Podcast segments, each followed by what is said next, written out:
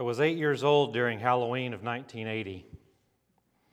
I remember vividly that I got to see The Empire Strikes Back for the second time in a theater. It was the first time I ever got to see a movie twice, and I thought it was great. We drove all the way from Victoria to Runge, or the other way, Runge to Victoria. No movie theaters in Runge, trust me. Runge to Victoria with my cousins. I had just moved to South Texas, and I did not like it. But the school cafeteria food was good. Actual homemade food made by moms with real ingredients. Hmm. Anyway, on that Saturday, around Halloween of 1980, there was a kids' costume contest in the town square in Runge, mind you, not a huge population. There were more cows than people, seriously, and there were more oil wells than cows. So my competition was not going to be that much that Halloween in Runge. I had moved earlier that year from the DFW Metroplex, so Runge was a culture shock. And I think I was a bit of a shock to them too. Because guess what I went as that Halloween in Runge, Texas? Anybody want to guess? Nope. Gene Simmons. From Kiss. And I was certain that I was going to win. I just knew that I was going to win. But I didn't. In fact, when they announced the winner, I was outraged. It was a kid who came as the Incredible Hulk. He took his clothes and he shred them to look like the TV Incredible Hulk. And he was mean. He was such a mean little boy, and he hit me. I was like, dude, man, you're getting way too into your character just ease up a little bit. And then to add insult to injury, my cousins told me that he colored his skin green with crayons. and I didn't think that's what he did. But he was indeed green. He uh, probably did what they did to the horses when they filmed The Wizard of Oz. Do you know that the way they colored the horses was to take powdered jello packets and rub them all over the horses? True story. The reason you don't see the horses in very long takes in The Wizard of Oz is because they couldn't get the horses to stop licking themselves. because they realized that they tasted so delicious. Anyway, back to uh, Green Jello Hulk Kid. I'm not sure what that little Hulk kid did to make his skin green. But I wanted a recount because I was certain that there had to have been some sort of mistake. Gene Simmons was the coolest thing that I had ever seen, and I was bitter that I obviously lost the vote to a kid who looked more like an Easter egg than the Incredible Hulk. He didn't look like the Hulk defeated by what must have been the narrowest of margins.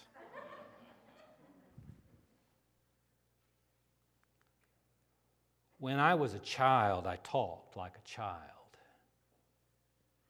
I thought like a child. I reasoned like a child. So goes some of the reflections from 1 Corinthians 13, and then goes when I became a man, I put the ways of childhood behind me.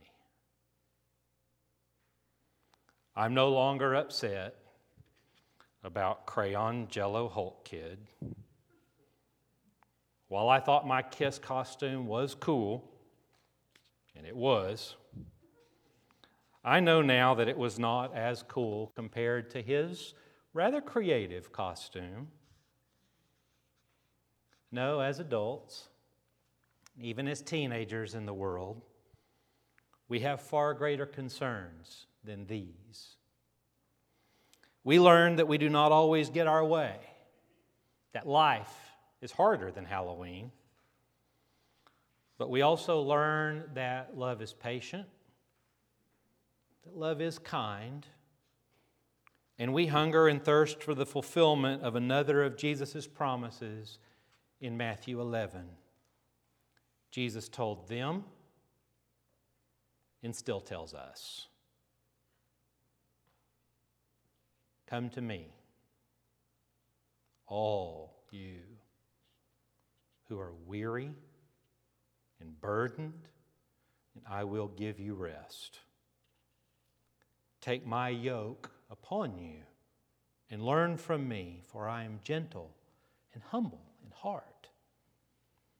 And you will find rest for your souls. For my yoke is easy, and my burden is light. I will give you rest. Take my yoke, learn I am gentle, you will find rest. And then this little add on third sentence that Jesus tells us that Jesus speaks to our tired and skinned up hearts sounds like something that you would say to a child who just skinned her knee or scraped her elbow. You wash it, you blow on it, you kiss it, and you tell her, sweetie, it's going to be okay. Sweetie, it's going to be okay. It's like that when Jesus speaks to our tired and skinned up hearts. Once yoked too much to this world, burdened too much by this world, Jesus takes off the yoke of the world and takes off the burden of the world and says, My yoke is easy and my burden is light. Easy and light. Yeah. Hasn't felt that way for a long time. But the truth is, it never has. Yokes are not easy. Do you know what a yoke is, by the way? A yoke? It's an implement that they put around animals' necks to join them together or to join them to plows or carts. It's used on beasts of burden. It's used on beasts of burden. They call them that for a reason. It's also, by the way, a CrossFit Games weightlifting apparatus. And no, it doesn't look easy or light. When I was a teenager and I heard this word, I thought they were saying yolk, as in egg yolk. So I didn't understand what Jesus meant. As I was sitting there in church during my early days of church as a young teenager, when I heard Jesus say, My yolk is easy, I was like, I prefer over medium. Uh, my yolk is easy. It just didn't make any sense. But then I learned, oh, okay, yoke. Oh, I get it now. My yoke is easy. But it didn't make sense because I learned what a yoke was and beasts of burden. And when I looked at pictures of yokes, it occurred to me that, and I had an aha moment. You ever have those aha moments? I had this aha moment. Jesus says, my yoke is easy and my burden is light. But hearing that about something that has a reputation for being grueling and heavy is a reimagining that's going to take some faith on our parts. It is going to it's just going to take some faith. And it may require us not to think like children, but to actually become children in our hearts and our hopes, what we believe is possible in a world that keeps telling us that everything is impossible. And we must not give up hope. We can still imagine, we can still dream. And because Jesus is the one making the offer, we can still rest. A little over two and a half years after that Halloween, when my Gene Simmons lost to Easter Egg Hulk. I sat there again in a theater in Victoria, Texas, and watched Return of the Jedi, the final Star Wars film. Return. Return. To go back. To return. But like when you were an adult and go back home, what you return to is different. And that can be a shock. The beauty of Return of the Jedi is that it told a very human story. It kind of told our story of what it's like to see the world for what it is, but never to give up hope. To return, to realize, to see. Luke believes that his dad is still good somewhere under that dark helmet. Plus, in Return of the Jedi, the bad guys are even worse. I mean, the bad guys in Return of the Jedi are worse than the first two films. The Emperor and the Empire and Jabba the Hutt are really, really bad. We see that. It's like growing up and then seeing the world for what it is. Many of us have gone through that. And if you haven't, you will. You grow up and you see the world and you see it for what it, what it is.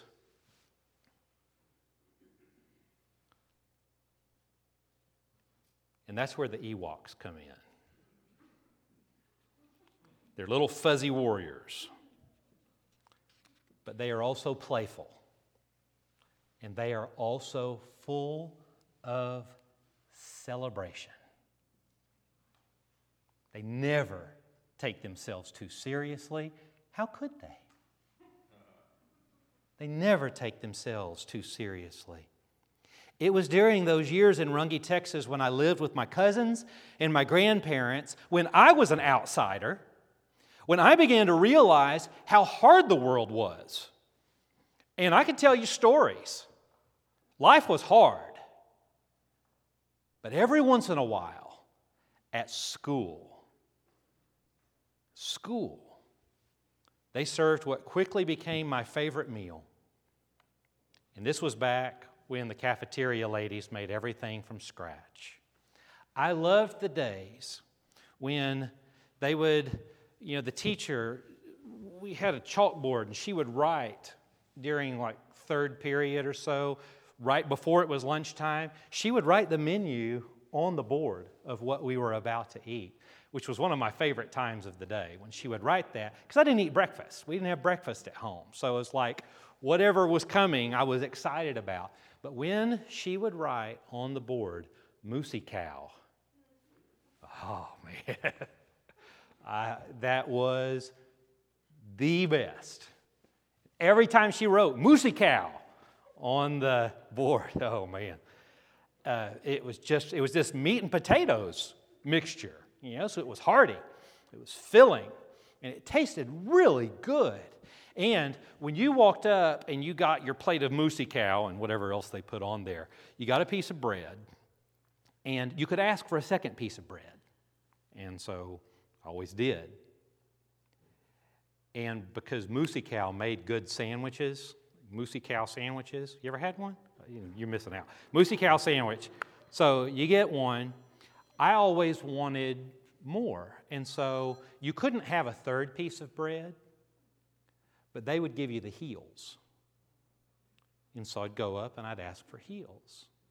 So we'd have Moosey Cow, a couple of regular pieces of bread, a couple of bread heels. And it was really good. I didn't know why they called it Moosey Cow, but I loved it. And I remember that it made bad days better. Just a heaping plate of Moosey Cow and some extra bread heels. And then fast forward to today. Approaching the holiday season of 2021. Those days of Gene Simmons and the Incredible Hulk and Return of the Jedi and Moosey Cow look awfully sweet in the rearview mirror. But I also remember how hard things were at home. And I don't want to go back there, no matter how sweet those other things look. What I want to do, however, is see the world again through those hopeful eyes, those joyful eyes, to hear Jesus say, My yoke is easy and my burden is light. Contemporary philosopher Paul Ricoeur calls this the second naivete. To put it plain and simple, it is the lifestyle where you know how hard things can get. You are totally an adult. You no longer talk like a child. You no longer think like a child. You don't reason like a child. You know what's what. And yet, you recapture some of that innocence, some of that hope. You know about the empire, but never forget to celebrate with the Ewoks. You know what it feels like to be tired,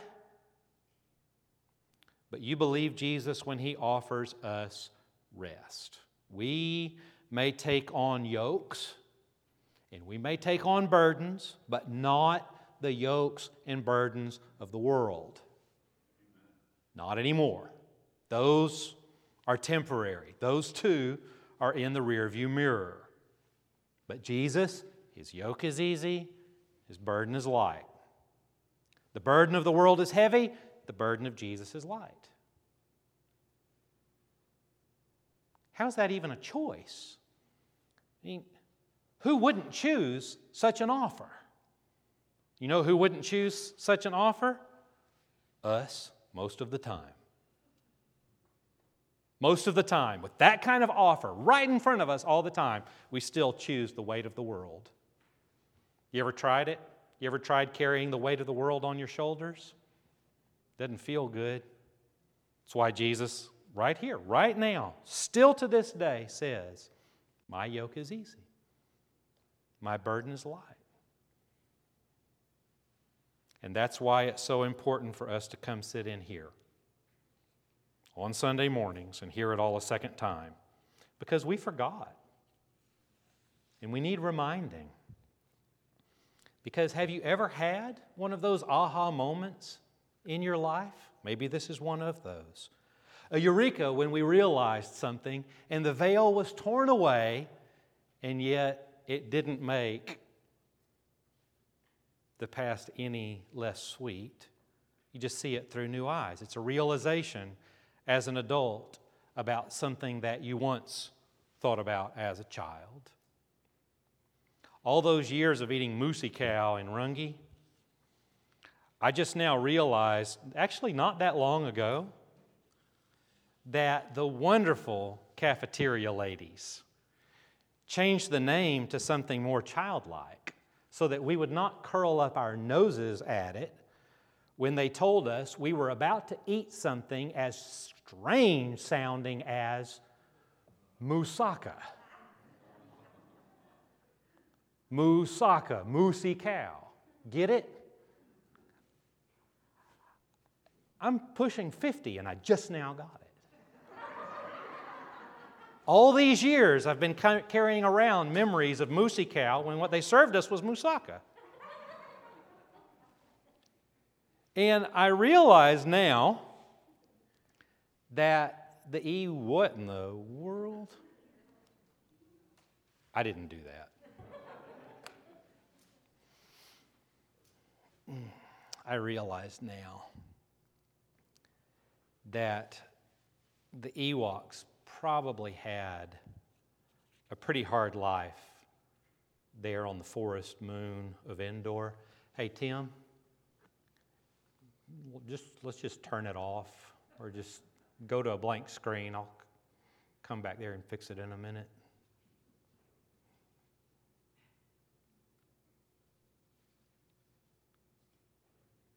Yeah, that's a pretty moon.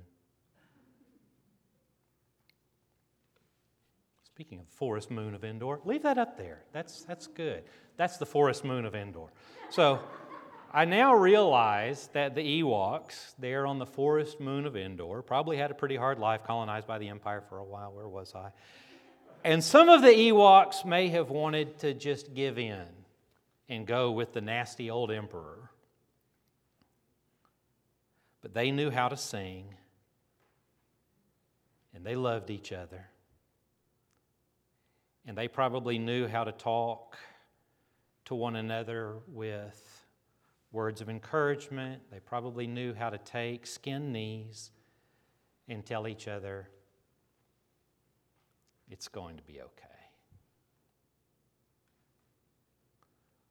When life gets hard, Jesus takes us at moments like this and says, It's going to be okay. Maybe not by worldly standards, but certainly by the standards of Jesus in eternity, it's going to be okay.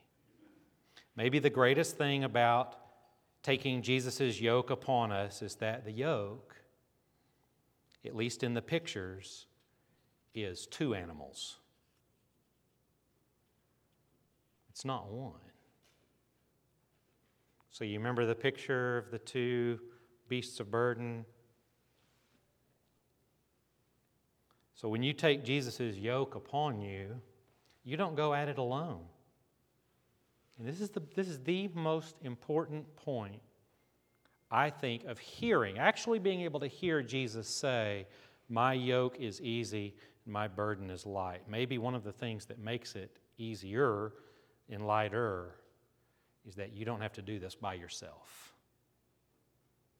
You don't have to take on the yoke of Jesus by yourself. You don't have to take on the burden of anything by yourself. You're together, maybe with Jesus, maybe with me, maybe the person sitting next to you. What makes the yoke easier is when we go through this world together. Together, smiling, hopeful, a second innocence. What makes the burden lighter is when we carry the weight together, not of the world, but as the people of Jesus. Let's take on the yoke, the burden together. Easy yoke, light burden.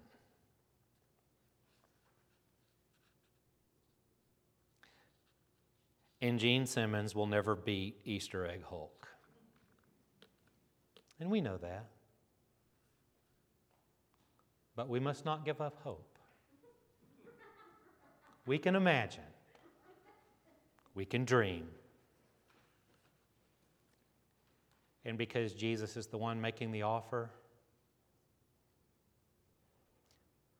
we can rest.